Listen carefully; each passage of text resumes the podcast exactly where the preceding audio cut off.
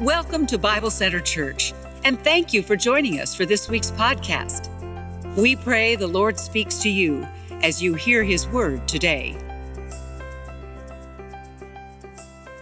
Welcome back, Bible Center family. It's so good to have you here. Those of you who are part of the Bible Center Church family in person, those of you joining us online or on TV, uh, it's so awesome to have you with us. Thanks for being here. If you're new to us, I'm Matt, I'm the lead pastor. We like to say that we're a family expecting guests. And so if you came as a guest, if you're joining us as a guest, it's our desire uh, that you will leave as a friend. So let us know how we can help you with that. Uh, for those of you here, I'll be down front after the service. I'd love to pray with you if you have a prayer request. Uh, love to answer questions about help you get better connected here. Please take your Bible or your Bible app and open with me to the book of Psalms. Psalm 67. Psalm 67 is where we'll be. The words will also be on the screen. Today we begin a three week series entitled Start Again. Start Again. Think with me about those two words, start again. Right now, children are going back to school again. We hope they stay there. College students are moving into dormitories and making friends again. Evening bonfires are being kindled again. Lovers are dating again. Restaurants are busy again. And adventurers are traveling again. You might try this later today in your Google search bar. If you try to, if you type the three words how to start, it may be interesting to see what comes up. For me, the following came up how to start a business in West Virginia, how to start a podcast, a blog, a conversation, a YouTube channel, a dead lawnmower. I must have Googled that in the past, I guess, uh, a family or an IRA. In this series, we're going to talk about how to start again as a church family, essentially, how to start the flywheel again. And yes, we want to be cautious. We want to make sure that we're taking the, uh, the proper measures here. That's why we have our seats spaced like we do, and, and we're doing some other things to try to keep folks safe.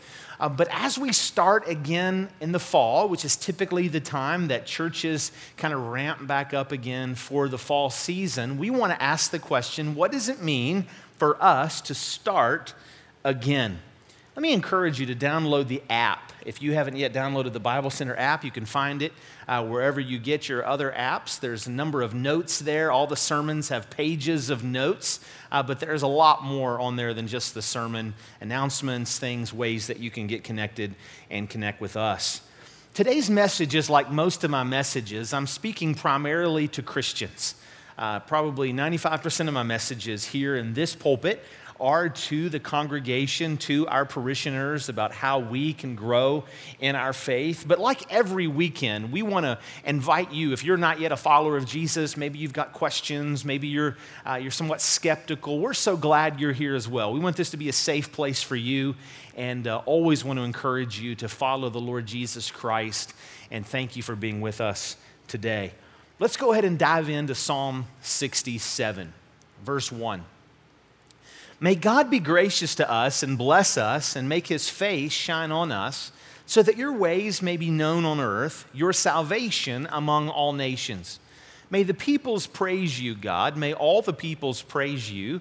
May the nations be glad and sing for joy. For you rule the peoples with equity and guide the nations of the earth. May the peoples praise you, God. May all the peoples praise you. The land yields its harvest, God. Our God blesses us. May God bless us still so that all the ends of the earth will fear him. This is the word of the Lord. Here's today's big idea. This is the one thing that I want you to know, the one truth I'd like you to remember. Coming to church is a bigger deal than you may think coming to church is a bigger deal than you may think. Now, in Psalm 67, if you have your Bible in front of you, hard copy or electronic copy, you might scroll to the top and you'll see that it has a, a title or a superscription.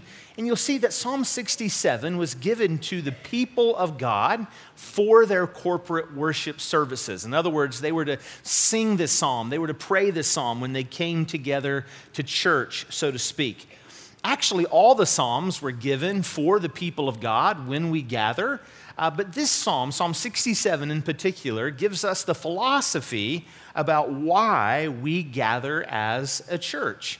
And so that's why we come back to our big idea. Coming to church is a bigger deal than you may think. As I've studied it this week and, and ready to, to share with you what I've learned from Psalm 67, uh, it has touched my heart. And my prayer is that it'll touch your heart as well. In the next few minutes, I want to give you four reasons why coming to church is such a big, big deal. Let's look at the, the text.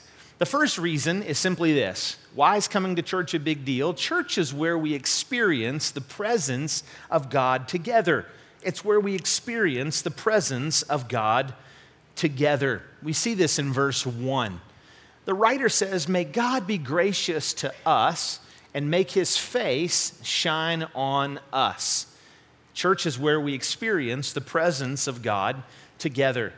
Now, if you've been in church for any length of time or you've grown up around the Bible, this verse may sound familiar to you because it's actually made up of two different parts of two of the most famous verses in the entire Old Testament.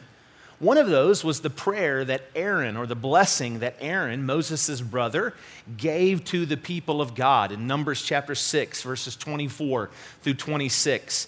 The Lord bless you and keep you. The Lord make his face to shine on you and be gracious to you. The Lord lift up his countenance upon you and give you peace. You see elements of that right here in Psalm 67 1. The other verse that is used to make up this psalm is Genesis 12 2 and 3, the great promise that God gave to Abraham. Abraham, I will make of you a great nation. I will bless you and make your name great so that you will be a blessing. I will bless those who bless you, and him who dishonors you, I will give a curse, and in you all the families of the earth will be blessed. One thing that stuck out to me this week was the word us. Over and over again, we see the word us uh, mentioned here in Psalm 67. This is not a me psalm, this is an us psalm.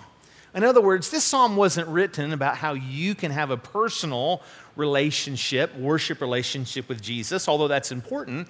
This particular psalm is about how we together can have a relationship with Jesus.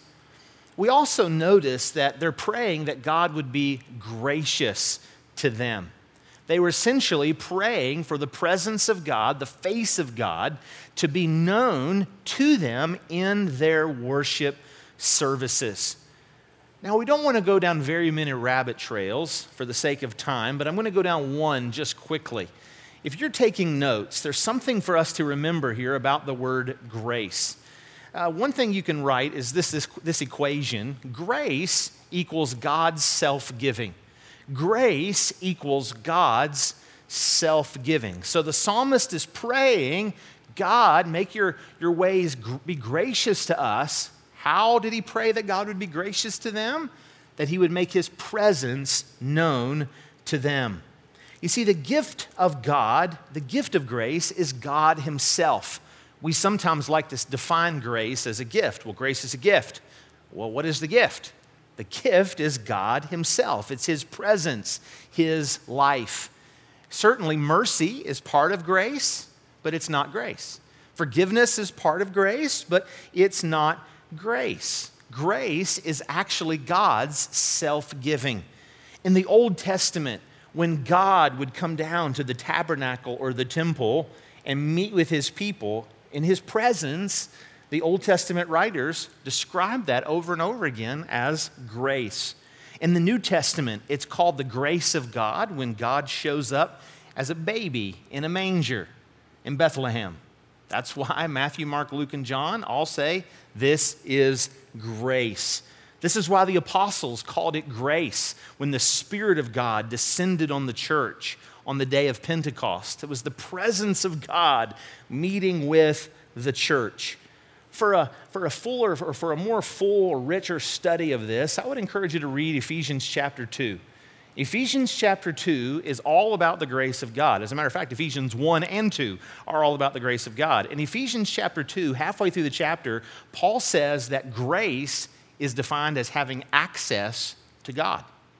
So that's just another way of saying grace is God's self giving. Back to our psalm. So the psalmist is praying that they, we, the people of God, could experience the presence of God together in the church. I'll ask you a question. Tomorrow, when you go to work as a Christian, will the presence of God go with you? Absolutely. The presence of God will go with you. Matthew 28 20, Jesus said, I am with you always, even to the end of the age. So there is no way, nowhere that we can escape the presence of God.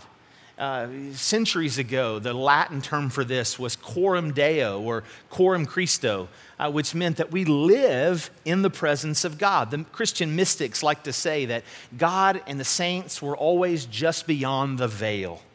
In other words, heaven and the saints, it's not a million miles away, but just beyond the veil in the spiritual realm. However, even though we all personally, as solo runners in the race, experience the grace of God personally, according to the Bible, we experience the grace of God in a deeper, richer way when we gather as the church. That's why church is such a big deal. It was a big deal to our family before I was a pastor, and I pray it's a big deal to our family long after I'm a pastor one day. We see this in Matthew 18, verse 20. Jesus said, For where two or three gather in my name, there am I with them. When I was a new Christian, this verse really confused me because I was like, Does that mean God's not with me unless I'm with like two or three other Christians? Well, of course not. I've already quoted the verses about how Jesus said, I'm with you individually. But what Jesus is saying here in context is, I am with the people of God in a deeper way when they gather together. Probably the, the quintessential verse for this is Hebrews chapter 12 and verse 22. In context, a little context, the writer of Hebrews is writing to New Testament first century Christians who were being persecuted for their faith. Uh, if they were to gather and worship Jesus as Lord, they would be considered criminals to Caesar. Now, they could worship Jesus just as long as they didn't say Jesus was Lord and worship him more than they worshiped Caesar. So, in many ways, there's some parallels between what these Hebrew believers were experiencing in the first century compared to what our Afghan brothers and sisters, Afghani brothers and sisters, are experiencing in 2021. Right? right now, there are believers on the other side of the world who are facing a choice. If they continue to confess Christ and continue to meet together as the church, they could lose their life or worse. And there are some things worse than losing your life. And they know that. I mean, right now, as we sit here in America, they, they are faced with that. And so, Paul, or, or, the writer of Hebrews, whoever he or she may be, is writing to this early church and saying, hey, don't forsake the assembling of yourselves together. It's in this context that we get this verse. You have come to thousands upon thousands of angels in a joyful assembly to the church of the firstborn whose names are written in heaven. You have come to God, the judge of all, to the spirits of the righteous made perfect, to Jesus, the mediator of a new covenant, and to the sprinkled blood that speaks a better word than the blood of Abel. Before we turn the slide, let's go back. Before we turn the slide, what he's doing here is describing for us what's taking place more than what meets the eye. The old Transformers slogan.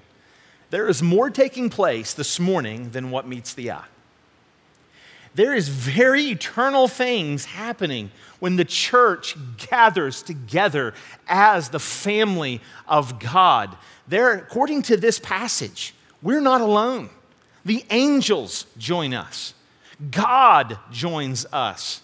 Even the spirits of the righteous made perfect. That's the saints who have gone on, other Christians who've gone on, followers of Jesus. You say, Matt, what does that mean? That's not what this sermon is about, and I'm not going to pretend to describe it. But there's more than what meets the eye taking place right here. Jesus joins us in communion. We, we are reminded that the blood of Christ is ever present with us. And let's go on to the rest of this passage. See to it then that you do not refuse him who speaks. That's not the preacher he's talking about.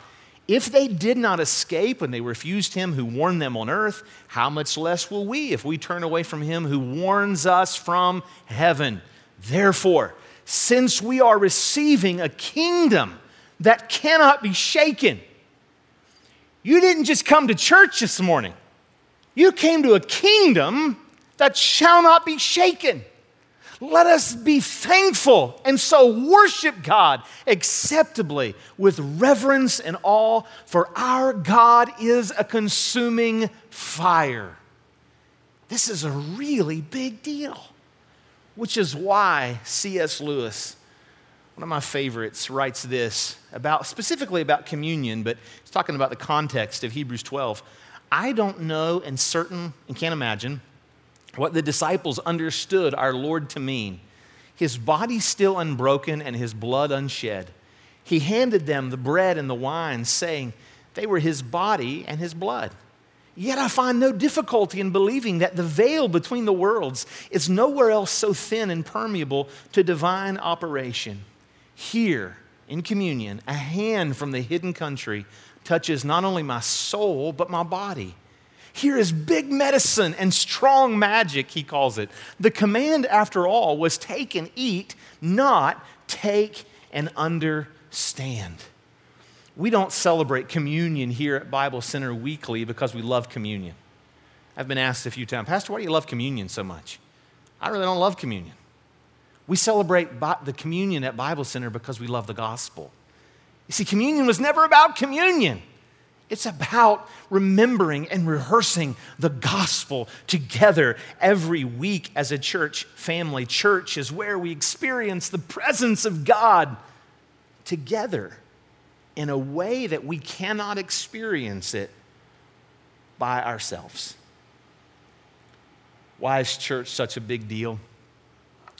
Number two, church is where we praise God together. Church is where we praise God together. We see this in verses 3 and 5. The writer says, May the peoples praise you, God. May all the peoples praise you. verse 5 is identical. May the peoples praise you, God. May all the peoples praise you. Church is where we praise God together. I'll ask you a question Can we praise the Lord by ourselves when we're not in church? Can we do that? Absolutely. Some of you praise the Lord in your car. I've seen you, right? Some of us praise the Lord really loudly in the shower because that's the only place we should be that loud is in the shower. Uh, we can praise the Lord out on the deer stand this fall. You can praise the Lord when you're out for a drive or out for a walk. Praising the Lord isn't something we have to wait until we come to church to do. But there's something special about when we gather together as the people of God to praise the Lord. The word worship comes from our English word worthship. Essentially, what we're doing is ascribing worth to someone who's bigger and better than us. As a side note, interesting for us to remember, the Bible never gives us any instruction on the style of our music when we gather together. You ever notice that? It never tells us you have to use this style of music when you come together. Our most fruitful missionaries tell us that praise and worship often looks different in different cultures and countries around the world. When people come to know Jesus, they praise the Lord in a form congruent with their own culture. It's a beautiful thing to hear. So that's why we see in Revelation chapter 5 verse 9 and Revelation chapter 7 and verse 9. Whenever we gather together one day in the new heaven and the new earth, the people of God from every kindred, tongue, tribe, and nation are going to gather to praise the Lord. There's going to be music that you liked on earth sung there, and there's going to be music that you didn't like when you gather that is sung there. It's a beautiful thing.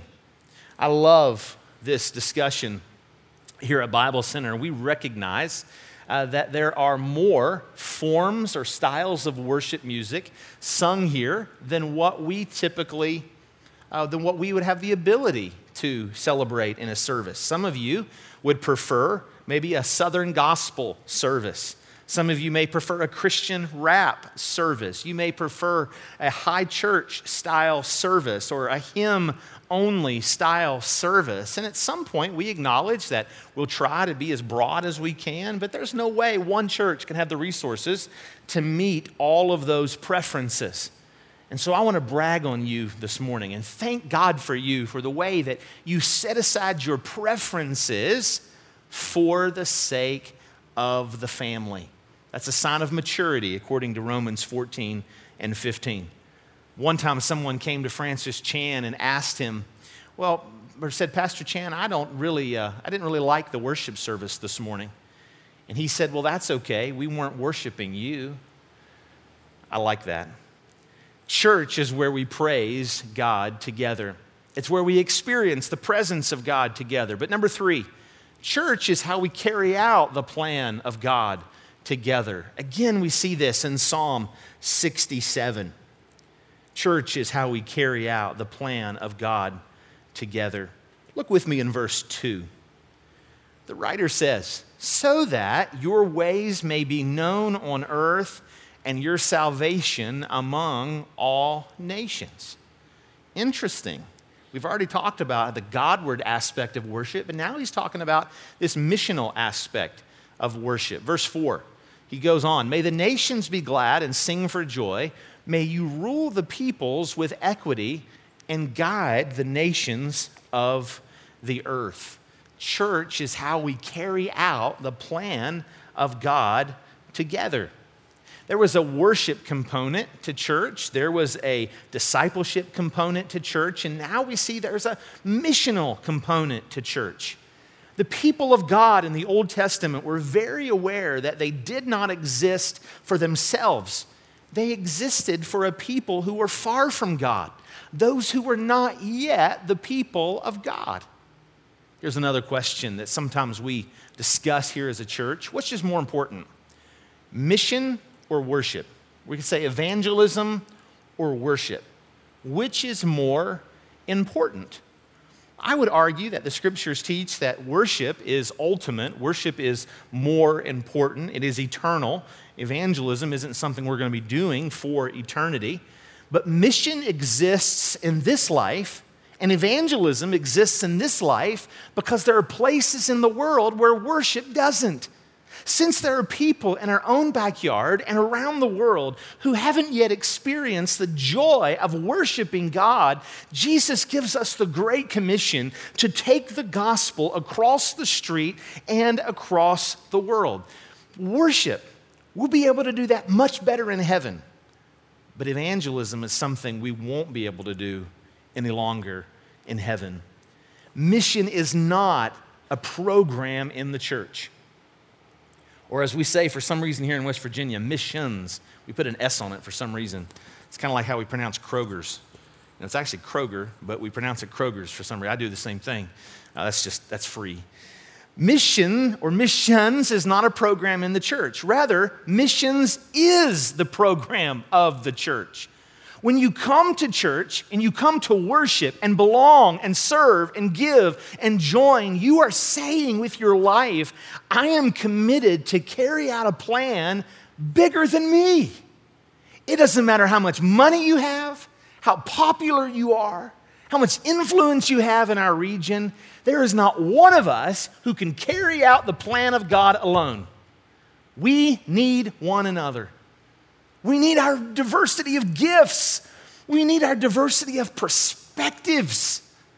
We need just flat out people who are different than one another because we can do more together, not unanimously, but in a unified way with the same goal. One of my pastor friends says that his goal with his church family is to rob hell and fill heaven. I like that. That's why we invest so much as a church in global missions. That's why we invest so much in Union Mission and Mountain Mission and Crossroads Crisis Pregnancy Care Center and Fellowship of Christian Athletes. That's why we invest so much in our Maker Center on the west side. That's why we focus so much on becoming everyday missionaries in our discipleship groups. Church is how we carry out the plan of God together. What's happening around us is eternal, and it echoes far beyond our lives. Number four, and lastly, I said I have four reasons why church is a big deal. Lastly, church is where we practice for eternity together. Church is where we practice for eternity together. The writer ends this psalm in verses six and seven by giving us a prophecy, a vision of the future. Most Bible scholars believe that verse 6 and 7 is actually a prophecy. It's actually a vision of the future. Let's read that together. The land yields its harvest, talking about a future day. God, our God, blesses us. May God bless us still so that all the ends of the earth will fear him. J. Vernon McGee comments that this psalm reminds us of a converted world in the future, a renovated world, a world in which God will bless us and all the ends of the earth will fear him. The curse will be removed and we will be able to sing songs of praise. This is the heart behind Hebrews chapter 10, verses 23 through 25. Some of us grew up hearing this verse quite a bit. Uh, some of our parents used it with us. And if you're new to church and you've not heard this, this verse before, let it bless you for the first time. But it's often used as a reason why, and I think it's a good reason why, as we talked a moment ago about our brothers and sisters in Afghanistan, why we need to continue to meet together, not to quit. But let's, let's notice an emphasis that we sometimes miss. Let us hold fast the confession of our hope without wavering. For he who promised is faithful, and let us consider how to stir one another up to love and good works, not neglecting to meet together as the habit of some, but encouraging one another, and all the more as you see the day drawing near. I've never really noticed it until this week. The aspect here of drawing near is, is that the day of the Lord is drawing near. In other words, look to the future. Church is practice for heaven. Church is where we practice for eternity. Church isn't ritual, it's not supposed to be ritual, it's supposed to be rehearsal. If we're faithful to the gathered church, it's when we form habits that shape our lives that will go with us into eternity. We could say that heaven is practice for the resurrection. One theologian calls worship, the worship gathering, an echo from the future. It's a foretaste of something that we'll see come to fruition when Christ returns and all things are made new.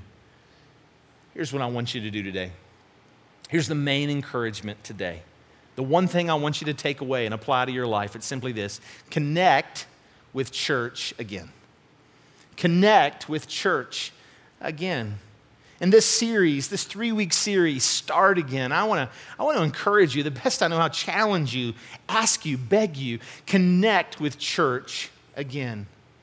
Now, if your health prevents you from joining us, especially with what's taking place and what we're seeing in the news, please, if you're in the vulnerable category, by all means, please, you do what's best for you. I talked to one of our dear saints this week who just said, Man, I would love, I would love to be able to come back together just as soon as I feel like it's safe.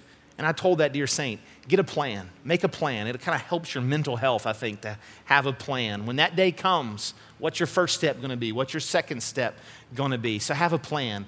There is no guilt. I am not trying to heap guilt. But if you can come back, let me encourage you to come back. If you can come back, let me encourage you to come back. For those of you who are already back in person, I want to challenge you to jump into a group. We have a groups wall back here on our right. All the groups are listed in our app and on our website. We'd love to help you connect into a group. We'd love to help you connect to a place to serve. One of my dear friends just yesterday was talking about how the, the need for service is, is never been greater in Bible Center. We have all these new folks coming to us and families and ministries, and, and yet it seems like the, the opposite is true about serving. We don't want to be consumer Christians. We want to dive in and jump in and serve. There's a way you can do that on the app as well. Jump in, connect with church again, whatever that means for you. As one of your pastors, I want to share my heart to end this message. I am so excited for what the Lord is doing among us. I'm so thankful for, again, the kind of people God is bringing our way.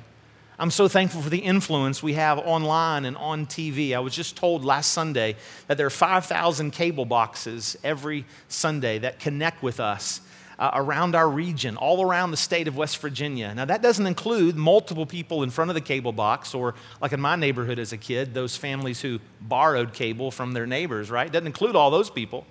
Uh, but but there, you're having an influence. What God is doing around our campus. Just drive around our campus and see the improvements that the Lord is, is made possible, the ball fields and all that's taking place out there to my right.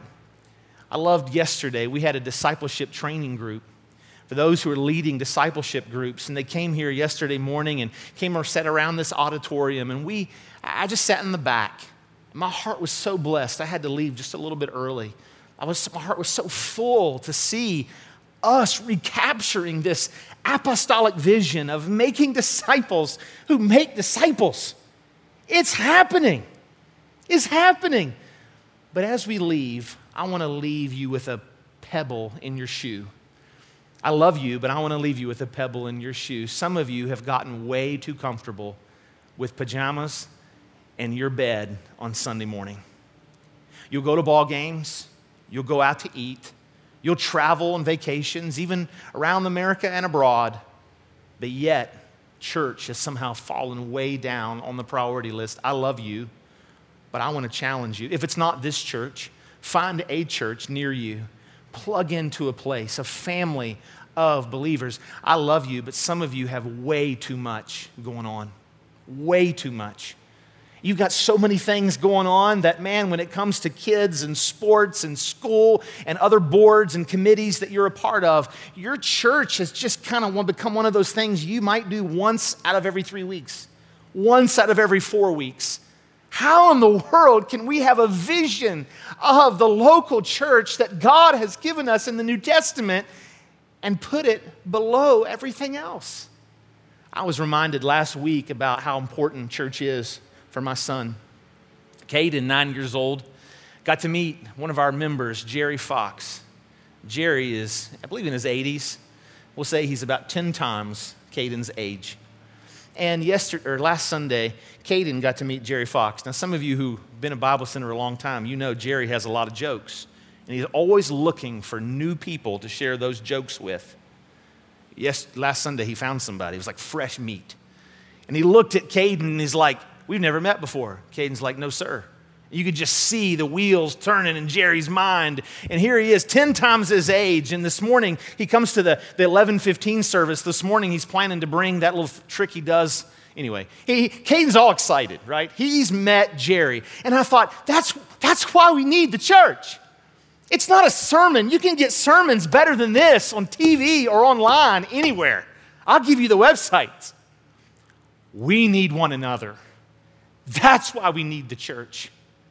And maybe you have come in here week after week, or maybe you've tuned in online week after week, and your heart has started to grow cold, and Satan has convinced you that, well, I'm not getting anything out of it. And it's true, certainly we could always do better. But could it also be true that it's you? Jesus said, if you have ears to hear, let him hear. And the noise of so much other busyness so easily crowds out the noise, the sweet, gentle voice of God's Word. Connect with church again. It's where we experience the presence of God together. It's where we carry out the plan of God together.